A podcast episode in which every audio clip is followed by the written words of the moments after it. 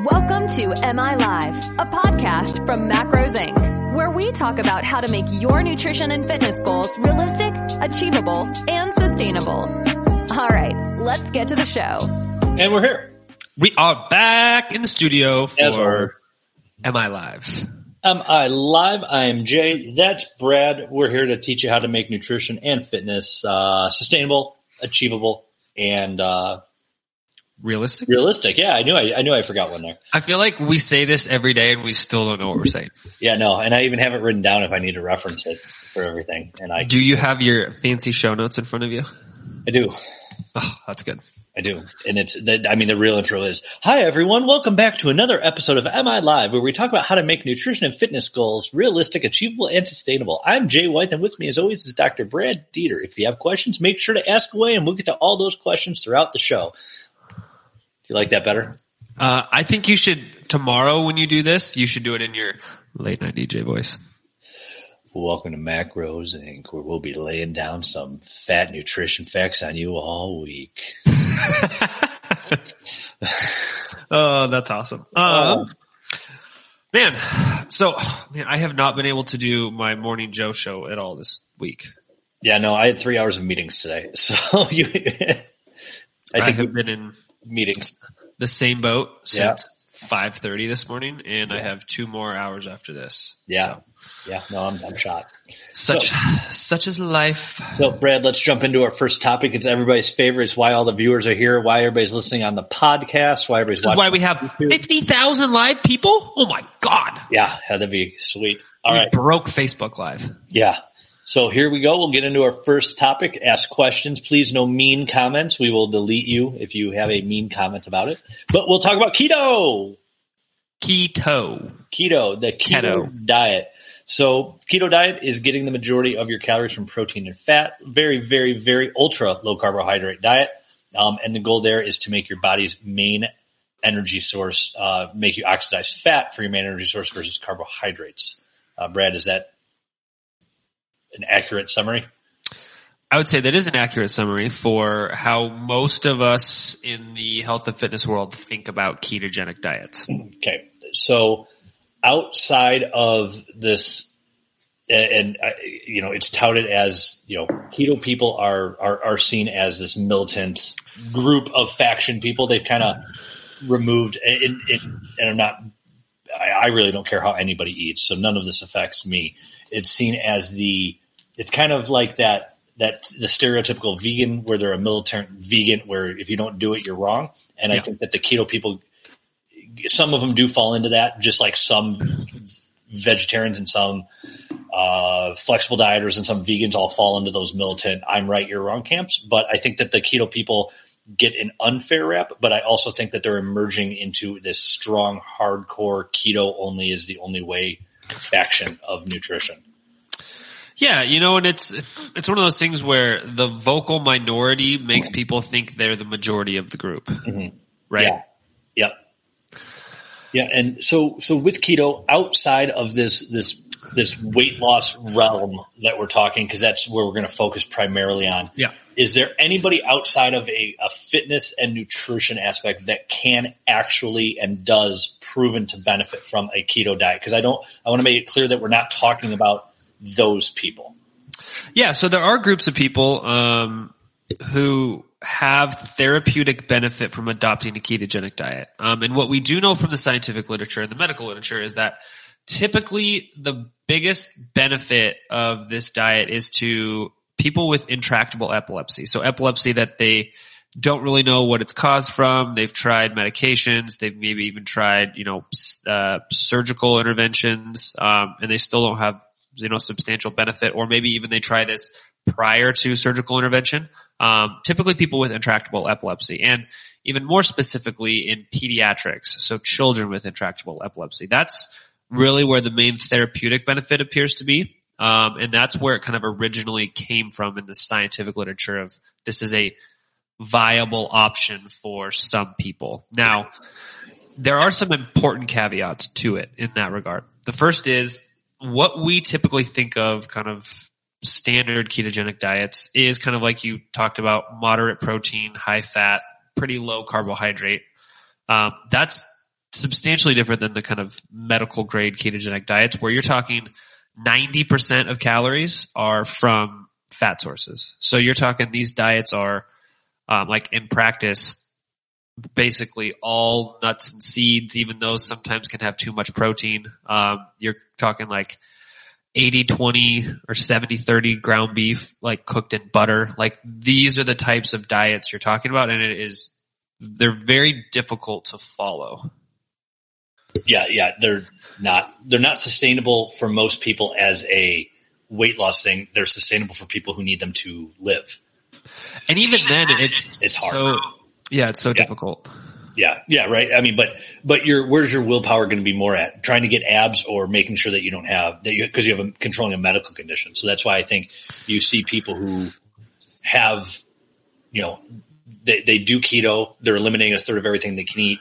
It controls their epilepsy, and they and they have or their med, their it controls their epilepsy, helps them with it, and they they have and and I've seen and they have good physique results. And I've seen uh, we had a couple. I've had a couple clients who they didn't need to follow keto, but they had children who had epilepsy and they followed keto in their whole house. Yeah. And, and they lost a bunch of weight and they claimed it for that. And then after the, the, the three clients I'm thinking of, all separate people, separate families, all three of them came and said, I've been doing this. It's just not sustainable for me. I want to, I don't want to lose the, the weight loss I've had. How do I work back into a regular diet?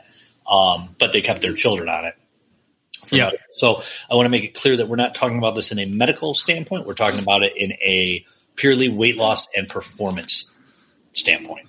Yes. So from a weight loss standpoint, well, let's let's start with the the weight loss standpoint. I think is going to is an easier topic. So from a performance standpoint, is there any benefit to being in a ketogenic?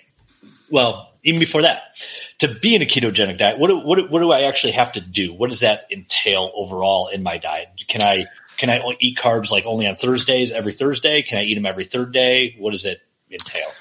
Yeah, so there's actually what most people don't realize is there are several ways to be in a state of ketosis, and that basically just means that your body is oxidizing fat at a rate that is essentially overwhelming your body's ability to do that, and you're starting pr- to produce ketones as a byproduct, um, and those ketones can then be used for metabolism elsewhere. So there's several ways to actually have your body enter a state of ketosis. Um, one is to not eat anything. So if you don't eat for s- extended periods of time, you know, 24 hours, 48 hours, you know, sometimes even a little bit less than that, you will enter a state of ketosis. So just complete lack of calories, right? You don't, you don't have to just eat an exorbitant amount of fat. If you eat nothing, you enter a state of ketosis.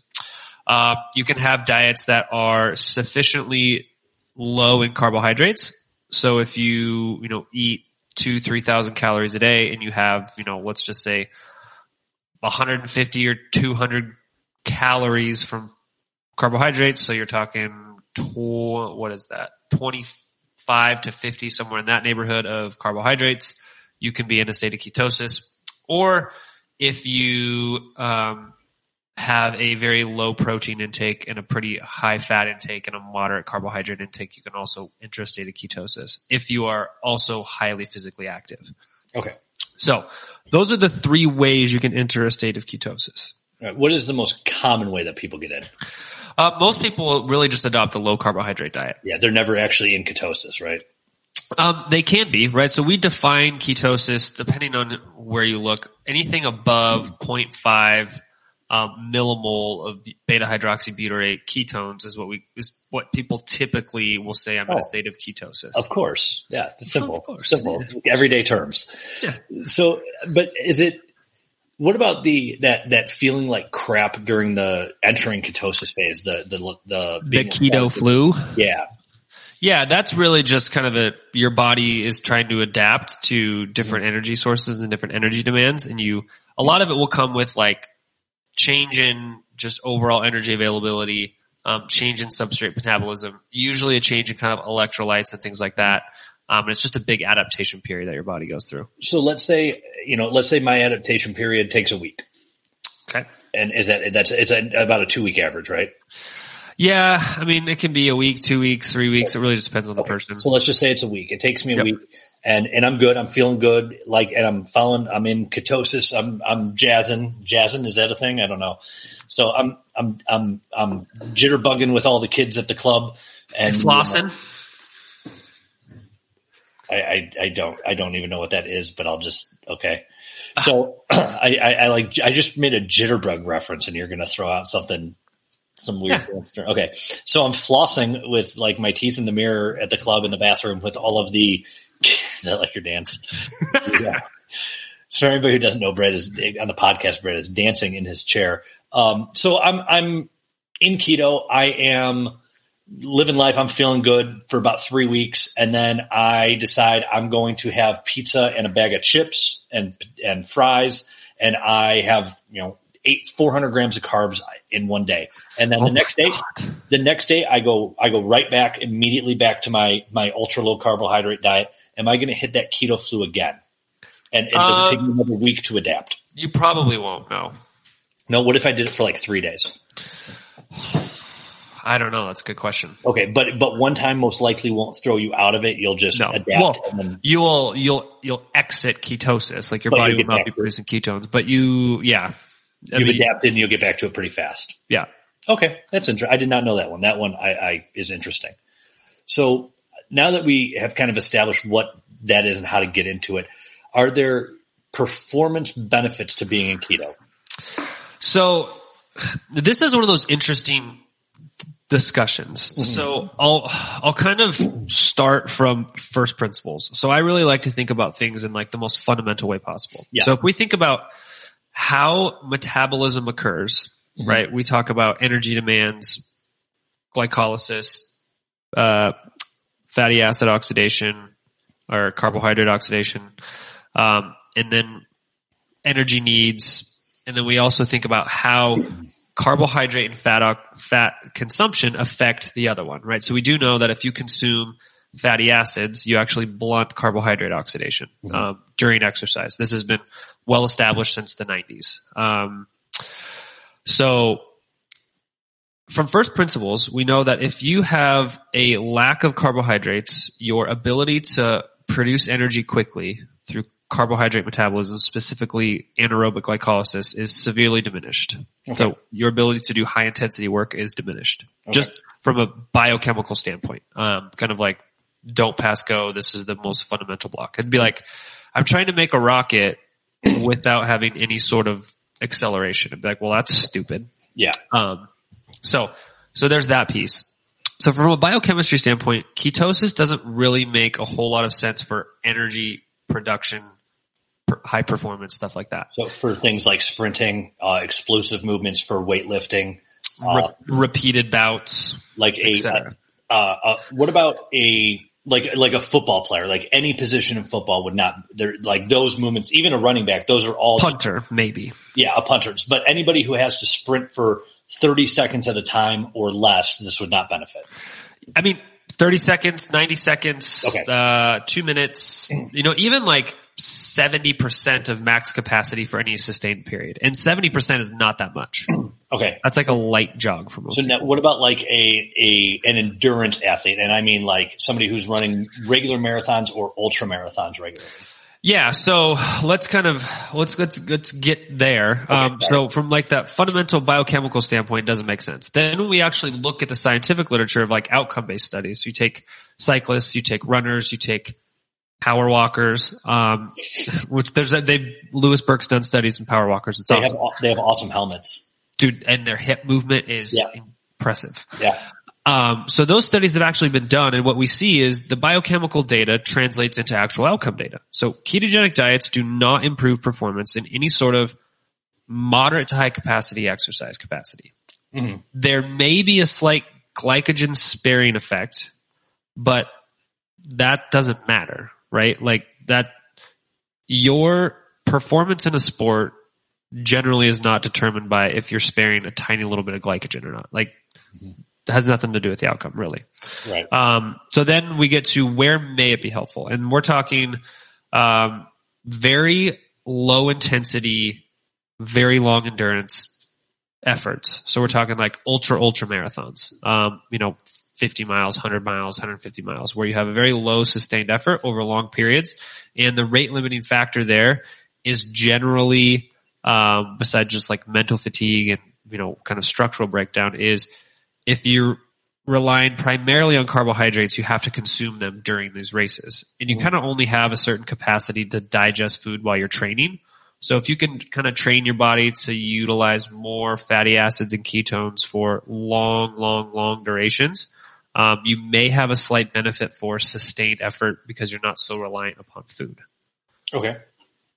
But what's interesting is even there in those athletes, a lot of them still utilize carbohydrates pretty heavily for their endurance work.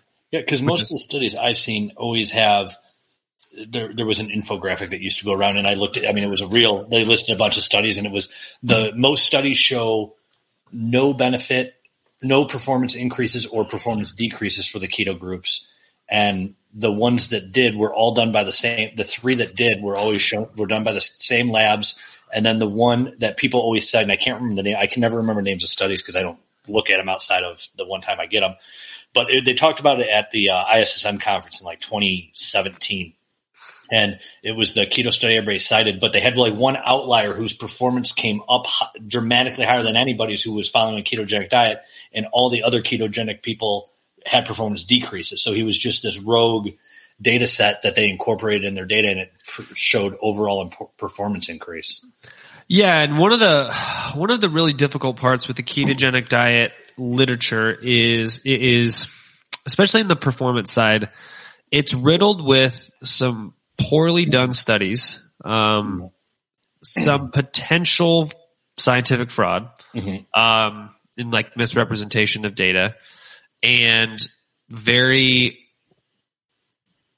high variability. Yeah, and isn't there a lot of a lot of the big data that's been published has some misrepresentation of conflicts of interest too?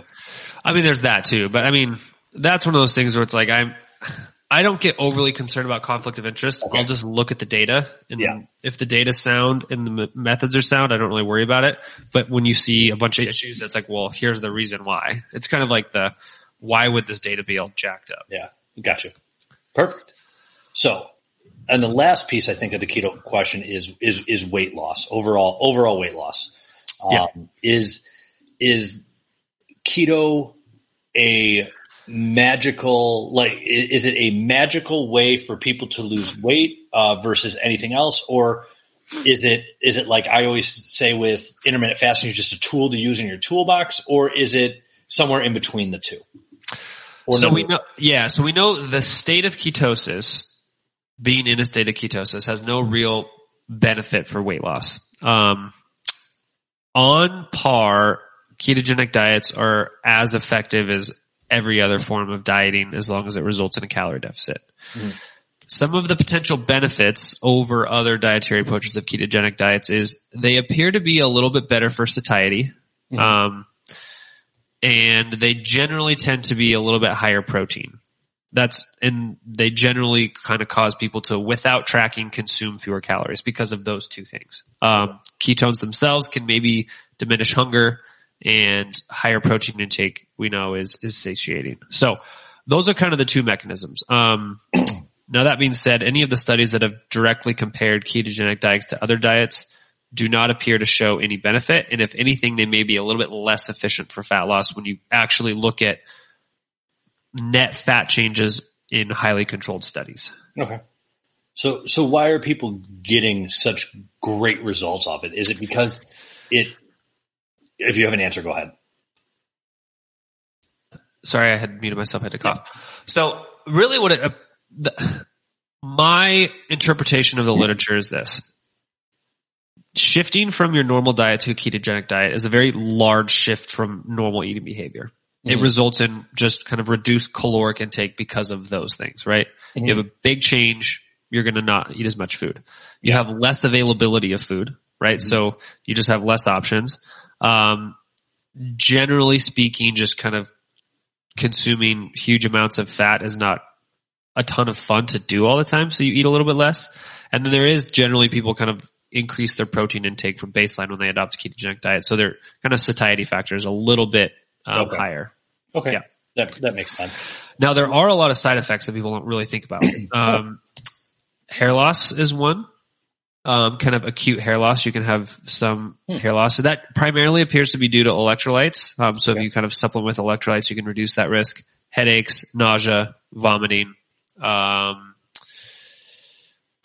those are the big ones. Okay. Yeah.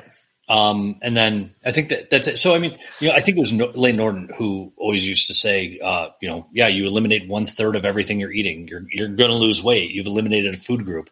Um, I mean, I, and I, and I believe that, I mean, obviously there's a little more to it, but I think that's a really good blanket statement. I mean, do you, Yeah. yeah, like same thing with, you know, people who go no fat, low fat diets. Yeah, low fat diets worked in the 90s because you eliminated a third of foods. You didn't eliminate exactly a third of your calories, but you eliminated a large amount of your food. Yep. Um, so perfect. Do you have any closing thoughts on keto to add before we, and real quick, it- We it- do have some questions we can probably yeah, that's to. what I was going to say before we get to the question. So the last thing I want to add is it is, you know, people who, oh, I count macros. Oh, I do keto. You're all counting calories. It's the same thing. You can do a keto diet if you enjoy it. You can do that while counting while counting macros. We have a couple clients who enjoy a keto diet and they and they follow a keto diet working with a coach with us. So it's not something that's like, oh, it's counting macros, counting calories, and then keto counting macros works for any eating style, any diet system, any anything you want. We're just giving you numbers so you can progress and modify and you know you have data to to prove it. Um, I think that's the important distinction. It's Yep. eating what you want and knowing how to eat what you want. Eat what you want, when you want, how you want. Oh my God. All right. Let's get to our comments. So, uh, so Sarah said, hell no, keto. Um, Dante said good vibes. Hi, Dante. He's on the YouTubes. Yeah, in the YouTubes. Yeah. Uh, random Facebook user said, um, no, I'm here for half marathon training, which is our next topic. Diane Foster said, hello. Hello, Don. I said, Diane. Hi, Don. Uh, I heard it's great if you're diabetic. So that's one of those interesting pieces. Um, and I'm, we're going to work on some education pieces around diabetes, but what most people don't realize is we think of type 2 diabetes. We'll start there. We think of type 2 diabetes as a kind of a carbohydrate metabolism disorder, but fundamentally the elevated glucose is a result of disordered fatty acid metabolism. So the first initiating events that occur um, that kind of kick off insulin resistance and elevated glucose are impaired fatty acid oxidation. So if you actually take somebody who has type 2 diabetes and you look at them and you, from a metabolic perspective and you take like a muscle biopsy, they have decreased fatty acid oxidation, but they have regular fatty acid uptake. So they are pulling in fat normally from circulation, but they're not oxidizing it. So they're storing more of it. And that storage gets stored as once you kind of fill up normal muscle uh, fatty acid stores, it starts getting converted into stuff that's not great, and that causes insulin resistance. So, and that, and that's for type two diabetics. How about for type one? Uh, type one's a totally different story, and right, how right. that relates to ketogenic diets is much different. So, well, I'm just, is there a, is there any, and we don't have to get into the details from abs. It's, they're way different things. Is there a, a benefit of following a ketogenic diet with being a type one diabetic since you're not, you, you aren't getting the carbohydrates in your body? You need, you, you I assume you would need less insulin then. Yeah, so there's there's pros and cons. Um, the pros would be you have to take less exogenous insulin, right? So your medication bills are cheaper. You probably have fewer um, hyperglycemic episodes. You Your A1C. reduce your yeah, you reduce your overall risk of micro and macrovascular complications, et cetera. So there are some benefits to that. The flip side is if you are type 1 diabetic and you kind of operate with, I'm just going to have minimal carbohydrate intakes and never take insulin, you're missing out on the important things that insulin does in your body, right? It has um, anti-catabolic properties. It has some anabolic properties. So if you are trying to kind of maintain a healthy, fit, robust metabolism and body habitus and skeletal muscle mass and, you know, um, bone tissue and organ growth and all those things, and you basically never have insulin present, not great. Okay. What's the most abused, what's the most abused hormone in the world, Brad? The most abused hormone in the world? Cortisol. Uh, so what's because we're always stressed out. Oh my god! Oh my god! Ah. It's it's insulin. You know what's inter- it is, but you know what's really interesting is of all of the drugs that are used in bodybuilding, insulin is the most dangerous. That, and that's yeah. Oh yeah. I picked up when I was paramedic. I picked up two guys, um, and two guys, both bodybuilders. One in a gym who was uh, dead, and the other one in a home who was dead. Yeah. And both of them uh, had one had the insulin. Need, everybody thought it was heroin. Um, and the first one, I didn't. I was a newer paramedic. He was on the ground. Uh, there was a, a, a diabetes kit. We just the guy. We were like, oh, he just died of diabetes. Like he his sugar went low um, and he didn't get to it in time, or he gave himself too much insulin. And then right before I left the fire department, um, it was I we found a guy in the bathroom of a gym, and he still had an insulin needle in him. Oh, he's shooting up heroin. I was like, no, he shot up insulin. He was check him, and they checked him, and yeah, his his chem his blood sugar was we we were doing CPR on him, and his blood sugar was our meter read low, so it was below five. Yep. Yep. So Yeah, because you don't have to be off by much. One of the scariest research projects I've ever done was we when we were working with grizzly bears. We did insulin um tolerance tests, basically. So we infused these bears with an absurd amount of insulin because they're huge, and then we just watched the kinetics of their blood glucose, yeah. and we had to watch until it reached a certain amount to see if when it would like bottom out, hmm and then we had to flush them with glucose and bring them back up. And just like when they were at like 25 or 30, and I just had to, I was pushing huge things of D50 just Yeah. in their, in their carotid. And I was like, oh my God, I hope this starts going back up. And this is gonna be Yeah, I would not want to deal with a confused diabetic bear. Yeah, no. so, uh, somebody asked, what about products that help you get into ketosis? Yeah, so there are products on the market, exogenous ketones. Um, here's what I can tell you about them. It's a little bit cheeky, but uh, they're very expensive urine. Um, so uh, Louise Burke published a study of exogenous ketones in cyclists, and it was a performance study to see if it improved performance. Um, but they did urine tests and showed the kinetics of uh, the ketone levels, and it was basically within a couple hours you peed all of it out. Um, so they may have some minor effect on hunger, um, but whether that's because they just taste absolutely terrible, like if you read the studies, that it tastes and smells like jet fuel Yeah. because it's that's basically what it is essentially. Um, chemically speaking, it's not that different from acetone. One of the ketones is acetone. Um, but yeah, it doesn't really do much for anybody. Isn't like, and correct, I remember I went to a nutrition conference on military nutrition once, and one of the things they talked about was the exo- exo- exogenous, Exogenous. exogenous ketones thing. All I could think of was erogenous, and I knew that. We are selling a new product, erogenous ketones. exogenous ketones. Uh, GNC, call me. I will give you a $50 million licensing deal. yeah, on that effective immediately. Yeah, it's just me and a speedo on the package with a thing of drinking a thing of bacon fat. Um, I'm gonna la- I'm gonna label this show as explicit on iTunes. Um, so the, uh, but they, the, they were talking about the ketone products and they're, they're originally designed for the deep sea divers, um, because they can get them in, in real quick and then they can go on, I think it's with their nitrox tanks. They can be down longer. Yeah, so there's, and this is this is one of my big gripes with the the ketosis literature. There are very interesting, good, applicable uses of these things, like changing brain metabolism under hypoxic events. Yeah. Um, medical application, like very interesting, cool stuff. The problem is it's being extrapolated way beyond what it should be. Yeah. Perfect. So Sarah said she lasted three days on keto. It turned her into a rage monster that ate nothing but bacon and eggs. She hated every walking second. I would love every walking second if I just got to eat bacon and eggs. I would feel Nah, like. Ron Swanson. This is this the food that my food eats? Yeah, this is this isn't food. This is what my food ate. Carbs are life. Hashtag carbs are life from Steffi. Uh, now I'm, Sarah said, now I'm a runner and carbs are life. Oh, and fats because of cheese. Jay, remind me when we're off air to tell you a very funny story about carb life. Okay. Uh, Ian said, I think there was a study that showed the only marginal advantage was for an ultra endurance athlete, but he could be wrong. Yes, and, and most of that is based more on speculation and kind of understanding like first principles of metabolism than actual hard data. But yes, that is correct. Yeah, let's see. Any other questions? What did Rachel say?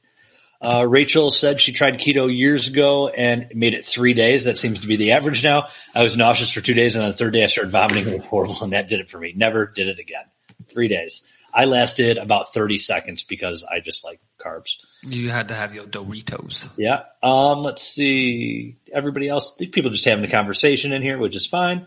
Um, Julie, Julie said she's type one diabetic. She eats more carbs than ever and takes less insulin than ever, but she'll always need insulin. Yeah. With the type one, you'll Yep. always need it. Yeah, and, and part of your need for less insulin is due to your physical activity, right? So we have, for lack of a better term, we have two ways of handling glucose in our body. We have insulin mediated uptake, um, which is a insulin receptor, very canonical pathway. You've got IRS1, PI3K, AKT, GLUT4, and then you pull in glucose using those glucose transporters. And then you have non-insulin mediated uptake, which is generally a result of physical activity and exercise. So you can actually uh, increase glucose uptake without having insulin present. Yeah. Sorry about the cough that made it on the microphone. I choked on a hair from my own beard. horrible, horrible. What was the coroner's cause of death? Self inhalation of beard. beard hair. All right. We're ready. For, Brad, if somebody is looking for navigation, they, they're like, you know what? I don't know if keto is right for me. I don't know if I'm doing right.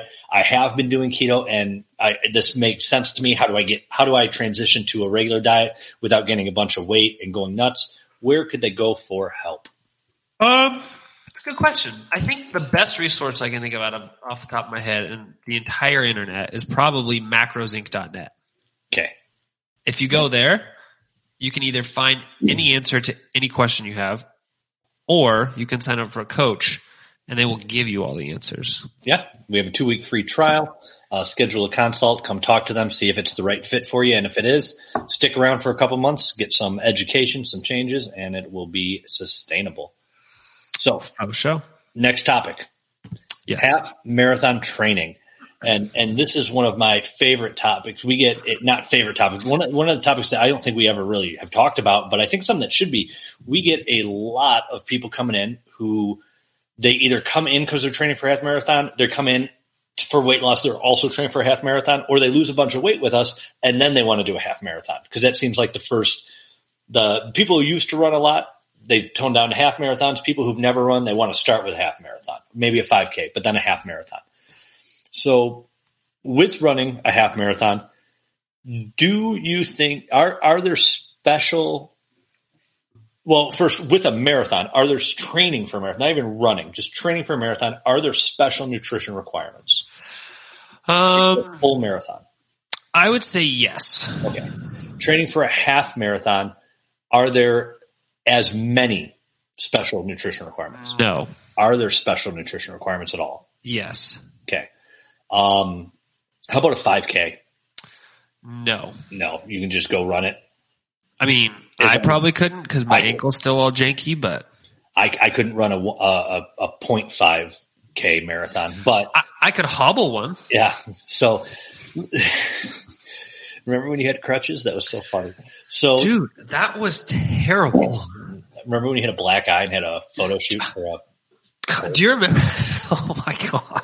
Brad? Brad, for anybody who doesn't know, Brad wrote the uh, NASM nutrition course, and right before he had to go out there to shoot a bunch of videos for it and photos and stuff, he had a black eye from playing basketball. I hadn't gotten a black eye since I was 18, so it was 13 years.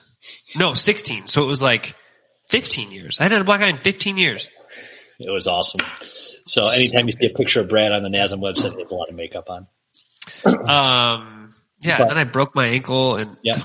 You've then I had to, Yeah, being friends with me by distance is dangerous for your health.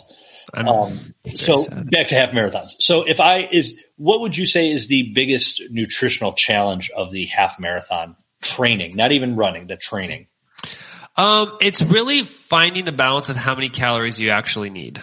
Okay. Um, you do have a higher calorie requirement when you're training for uh, a half marathon than you do normally. Um, you probably have a higher carbohydrate requirement than normal, but it's not super huge. Um, and generally, a lot of people will mistake they're under recovery for the need for more food. So they'll be in a calorie surplus and they'll be gaining weight, but they will not be recovering very well because they're not taking their training appropriately. They're not taking recovery seriously, those sorts of things. So, do you think, with that being said, which do you think is the more important piece of the puzzle for half marathon, for a half marathon, for the average person, somebody who they could run a 5K, but they've never done a half marathon before? And for the average person, is it more important? Should most of their focus go to their nutrition for the half marathon or their training for the half marathon? I would say the training. Okay. You can you you can get away with a lot on your nutrition and still be successful. Okay.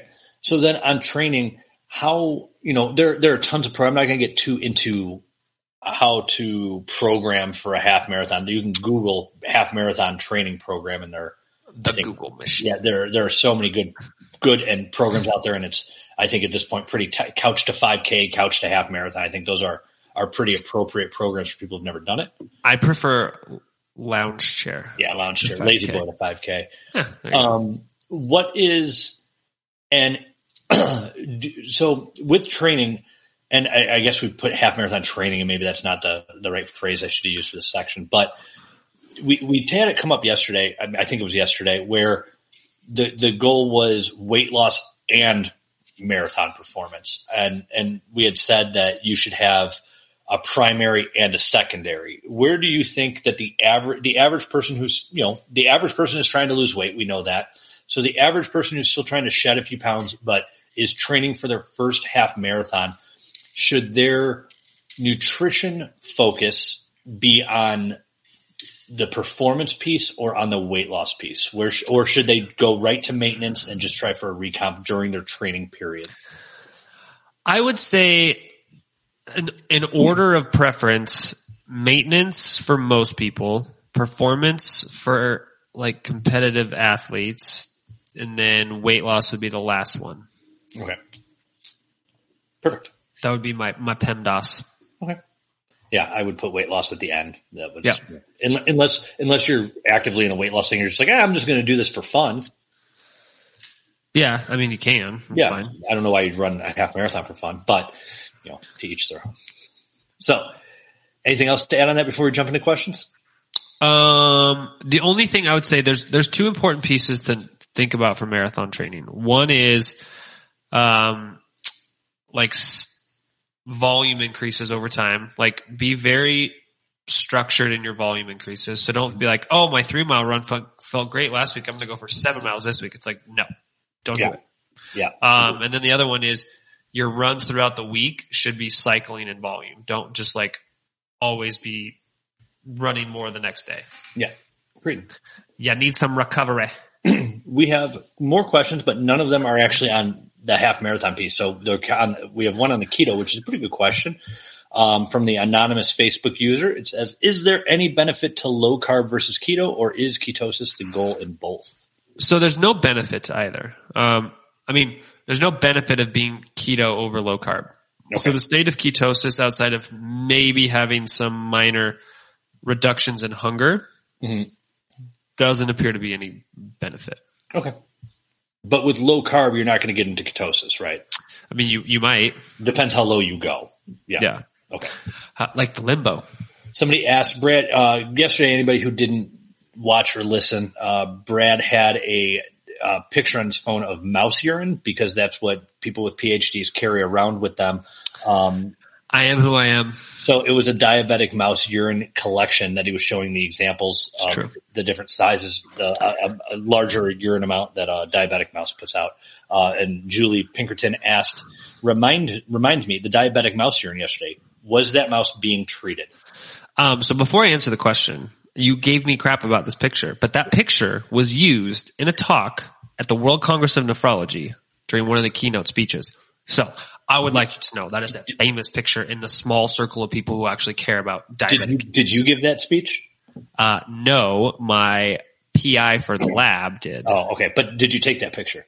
I did take that picture. Okay. Well, that's. I mean, you're world. Fam- you're a world famous photographer now. I am a You're jack of all trades. world famous amateur uh semi-professional photographer for scientific academic conferences. Oh my God. is a subspecialty of a subspecialty. I hate you so much.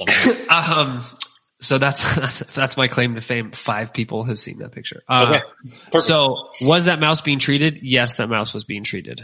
One of them was. Well, actually, I don't know if that specific mouse that may have been the control mouse or that may have been the the mouse that just had the gene overexpression or it may have been the mouse that had the gene overexpression and the treatment or it may have been the mouse that just had the treatment. I don't know. We had a an eight group mouse study going on. so in short, you don't know. Um, in short, 20, This is 50 percent, 50% of the mice received the drug treatment, Okay. You're a which, which was a cool drug. I can tell you Yeah. that. It's pretty awesome. Dante asked, uh, he said, off topic, you guys don't promote or share your live through your Instagram. Uh, Instagram does not have access to broadcast live from the so- from any software outside of in Instagram only, so you can't stream to multiple services like we do. But we do have ours on Macros Inc. TV or Yeah. uh, IGTV. Oh, is it? Yes. So like, look, Things I didn't know. if you go to our Instagram, do do do do do do. Oh, wait for it. are. Wait for it. Wait for it. Bam. That was Ooh, when we were we're on with, Dylan. with Dylan. Look at that. Yep. So if you'd like to go and follow us on Instagram, just go to Instagram and look up Macros Inc. Oh, that's an original one. Who would have thought? Ah, I don't know. Also, if you do not subscribe to us on YouTube, you need to take eight seconds out of your day um, and go to youtube.com slash c slash macros inc or macrosinc.net slash YouTube and subscribe. Because if we hit 100,000 subscribers by the end of the year, we're going to donate $10,000 to charity. And as of today, we are losing a little bit of momentum, so I'm a little disappointed, but we are at 1.34 sub, 1,340 subscribers. So we have a lot of ground to make up. So let's go. Perfect. Shanna asked, when training for marathons, is there any advantage to adding an in, in adding in incline training? Yes, it's more metabolically demanding and it's more biomechanically, uh, what's the word I'm looking for? Um, safe. Like you can get as much, you can get more metabolic workload and less joint damage because you just have less slapping of your feet against the ground. It's, it's a little less load. You're less joint damage. I hope so. All right, you ready for last one, Brad? Last topic. No. What is the best chicken cooking style? What's your favorite way to eat chicken? This is just we, we're this was like a perfect one. We're at 40 minutes. We're just cruising, having conversations now. Rotisserie chicken. Rotisserie, mine is fried. Uh, see, here's the thing about fried chicken. The first bite is awesome. and, and so is the second, third, fourth, and fifth. After that, it's like meh. you obviously don't have good fried chicken. I've had good fried chicken. Where do you get your fried chicken from? Like if I'm like Brad, we're having fried chicken. In, Atlanta. where you- where you- where's your fried chicken restaurant? I, I don't go to them. Oh well, see, there's the problem. I've like I've gotten them from barbecues.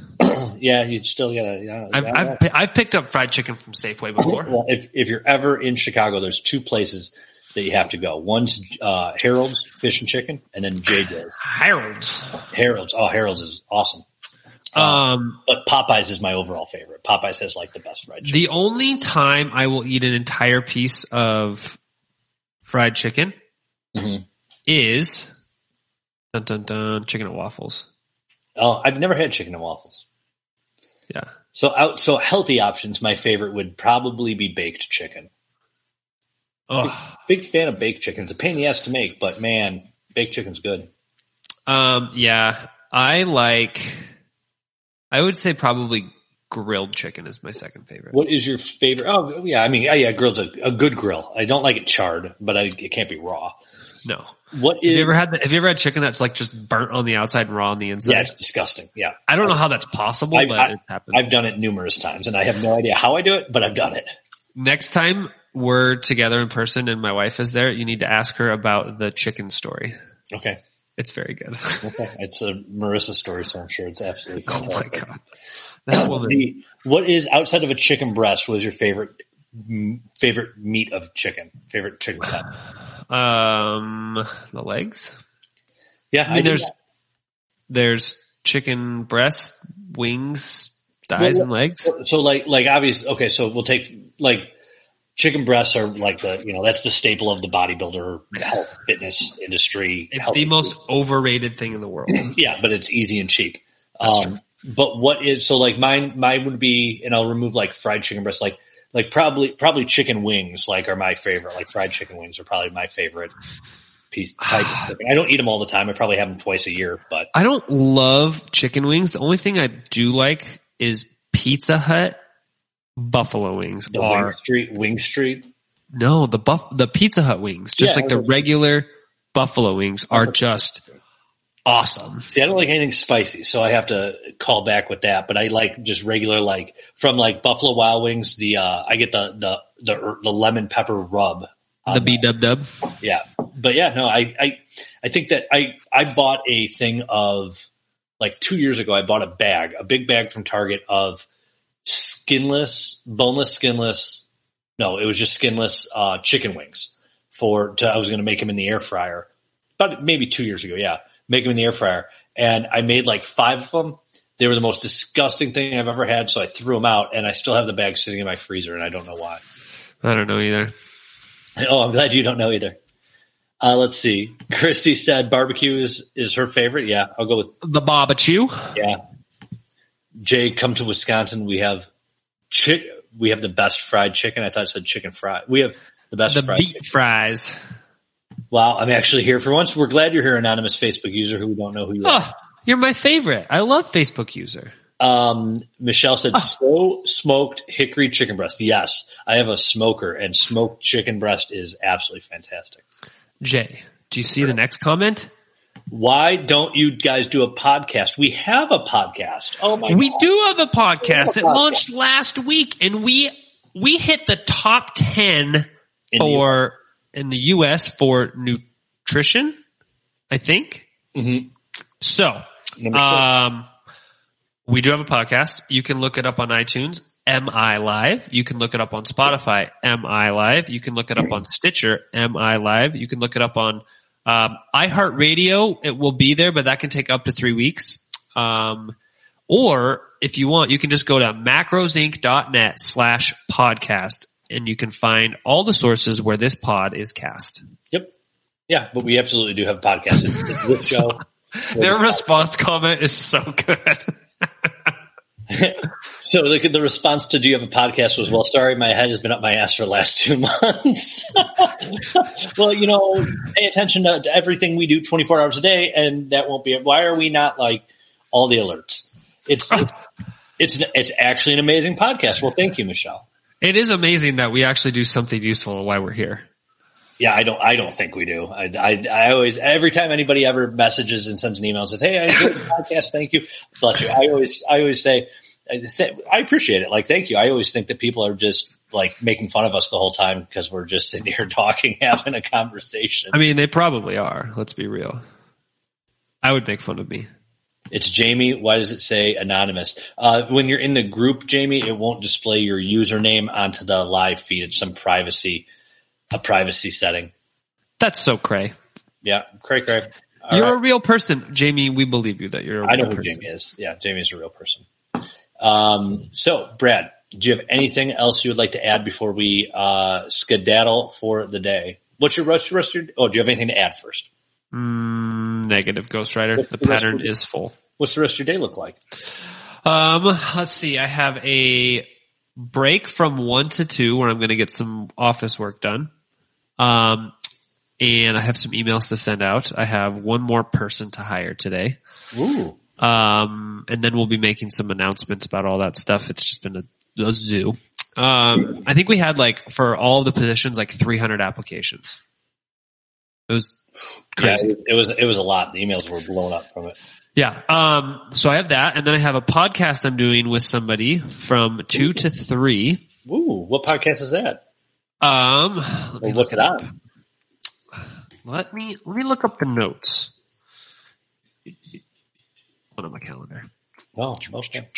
Oh my gosh. My Google Calendar's going bonkers. What is going on, Jay? I don't know. You broke it. Today is the 23rd. I have a podcast with, uh, oh yeah, uh, Nathan Rose from Metagenics in Australia. Ooh. Good day, mate. Put another shrimp on the bob, Oh eh? God. Please don't do that on that podcast. Please, anybody who's listening, Brad is an anti-Australian. No, Um, it's from Dumb and reflect- Dumber. He does not reflect the views of Macros Inc. Um, It's we from Dumb and Dumber. We do have you, you- you're just uh, you're a anti-Aussie horrible person. I Australia. I've never been to Australia, but it's my favorite place on the planet It scares the living shit out of me. because they have Uluru, that giant big rock. Um, they also call their electricians Sparkies, and they call their carpenters Chippies, Uh-huh. and they say "Good on ya." This is my favorite. I just love Australia, and they call their hoodies jumpers. Like, wh- what an amazing place to live! If I'm ever like independently wealthy, I'm moving to Australia. I'm terrified of Australia, so no. When Okay. when I like like here's my example why. Beck Gormley is probably the nicest human being I've I've ever Hundred percent. spoken to. And Beck is from, she's one of our coaches. She was a client of mine before she was a coach. She, oh, I can't build, I'm, I can't build muscle. I can't do this. Beck worked out for like nine weeks and was just this jacked beast of a human being.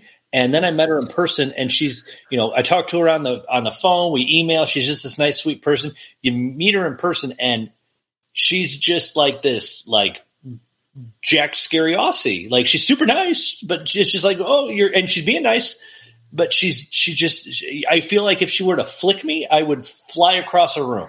But that also just is because you're Jay.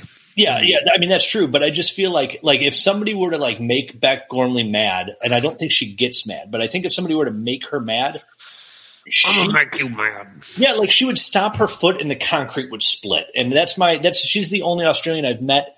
Like, I've, well, I've met a bunch of Australians, but she's the only Australian I spent a significant amount of time with. Um, and she's really strong. And I think they're, they're all kind of scary. So, I mean, that sounds more like a you problem. yeah. And that's, that's what I mean. This is, you know, our podcast. So my problem is your problem. That's true. Yeah. Um, somebody asked, they said they would subscribe to us if we subscribe to Sharp Tongue. Um, so I have it open on my phone. I'm going to press the button. I have officially subscribed. And now you have to do it too. Do it. Do it now. Oh my God. See? Do it now. Oh my God. Do it. Do it now. Do it now. Oh, all right, Brad. Well, I think we're out of here. I'm so mad I could fry eggs on my head. That's the best thing I've ever heard. Uh, I think you- that's it. What are you doing the rest of the day? Um, I have emails to answer. Um, I have to go and yesterday I went horseback riding last night and then it, I got out, got the horse all brushed, cleaned, saddled, got him all tacked up, walked out and then it started downpouring and this is a new horse and he does not like the rain and he did not like me being on him in the rain and we got into a little bit of an argument. Um, and then I put him back inside, clean him off, dr- dried him because who wants to be wet? So I dried him off and then I left my saddle at the barn. So, and I need to clean my saddle. So I need to go to the barn, get my saddle. Um, and that's pretty much it besides work and answer emails. So I have to clean the saddle and then I'll probably feed the horse some, uh, he likes peppermint. So I'll feed him some peppermint candy. And Oh. yeah, yeah. Um, I am gonna go order new glasses today, so that'll be. Oh nice. yeah. You were at the eye doctor and sent me pictures of it. You Dude, my eyes were so You dilated. know that in my favorites folder in my phone, I have multiple pictures of you saved from doctors and dentist appointments. I don't know why, but I, I, I do. I, I was scrolling through last night. I was like, I tried to send you as many humiliating pictures of myself. yeah, I was like, wait, why do I have a pic? Why do I already have a picture of Brad saved in my phone from the from the eye doctor? And then I look and no, you have a dental, you have that bib from the dentist on. And then I scroll through my favorites in my phone again, looking for a new profile picture for Facebook, and I find one of you at the doctor when you broke your ankle. And then I look again and I find one of you with an ice pack and a black eye. I you send me a lot of medical pictures and I don't know I don't know why I save them as my favorite photos. Um, because it's it's because now you have dirt on me. yeah, I also have the picture of you um, um, wearing khakis and and ironing a pair of pants to go out when we were in it saved as my favorite too. What I live my life at 110 was- miles an hour, Jay. That was the background on my phone for a while. Oh my god. It's just like Well, uh, we're out. I think that's same macro time. same macro channel. He's Tomorrow back. is Wednesday, so we will have like 10 more podcasts uploaded in the next like five days. okay. So everybody do a rush of downloads, download all of them at once. So we get like 5,000 downloads in like two days and then we're numero uno. And then I can just say, uh, I will just play that Ludacris song. Like I'm on the number one spot. Oh my god. Oh my god. Don't do that again. So the uh and then we have some news coming up for MI live. Uh we do have, you know, for anybody who doesn't know, Derek and Hannah do have their nighttime show, so that will be uh making a little bit of a, a change, a comeback, uh, a little more, a couple more episodes, and then uh we will have some more MI live news coming soon. and we have lots of fun things in the hopper. Oh my god! If anybody could sit on Fun for you guys, boatloads of work for This us. This is the idea napkin. Like if it from today alone, and a lot of it's doodles. I'm not going to lie, but it is the idea napkin from today. this is my empty coffee coaster. Let me tell you about the horrible thing that happened to me today. Oh my god, I, I, I do. We do have to get going. We have three minutes. Um, I so I almost never go order coffee from anywhere. Like I just make it at home. But I had to go to my office today to go have, deal with some stuff this morning. So I was like, ah, I'll go grab some coffee on the way because I haven't had enough this morning. I go to Starbucks, I order my drink, I get to my office, and they made the wrong drink. Oh no, what did you do? I called them and I was like, guys, I got the wrong drink, which I'm not too horribly concerned about, but the, somebody else probably has my drink. So I would double check all the drinks to make sure you're not off by one and giving everybody the wrong drinks. And they're like, Oh, I'm so sorry. You can come back tomorrow for a free one. And I was like, deal. Uh, the morning cup of Joe is, uh, to be back tomorrow. I couldn't do it yesterday morning because we had meetings starting at six. Um, and I couldn't do it yesterday because we had, or today because, uh, I had meetings. Uh, but it will start tomorrow and we are moving a bunch of stuff around. So I'm trying to figure out the exact time, but I think it's going to end up being, um, every Tuesday, Wednesday, Thursday at like seven in the morning Pacific time. And I think it's going to be Monday and Friday at 6 a.m. Damn, I think that's what it's going to be. Eh, they're like 10 minutes. that's an early time commitment there, my friend. And I have to drink coffee and answer emails anyway. So I might as well talk to people while I do it. That's true. I, uh, yeah, I don't like to talk to people in the morning. I know. Not at all. Dylan called me at eight fifteen this morning, and I, I thought I was, I thought I bit his head off. I'm like, what? What do you need? He- I need more power. He's like, I got a question. You're up. I'm like, it's eight fifteen in the morning. I I've been up since four. This is not talk time. Not before nine. And he he proceeded to keep talking, and then I woke up. I mean, yeah. All right. Well, um, tomorrow, same macro time, same macro channel. Same Uh, you, you can find us on uh, macrosinc.net slash YouTube, macrosinc.net slash podcast, uh, anywhere pods are cast, youtube.com slash C slash macrosinc. And with that, We're. Jay, cue the outro. Thanks so much for checking out this episode of MI Live, a podcast from Macros Inc. If you've enjoyed the show, please feel free to subscribe, rate, and review on your preferred podcast listening platform. We really appreciate it. Until next time.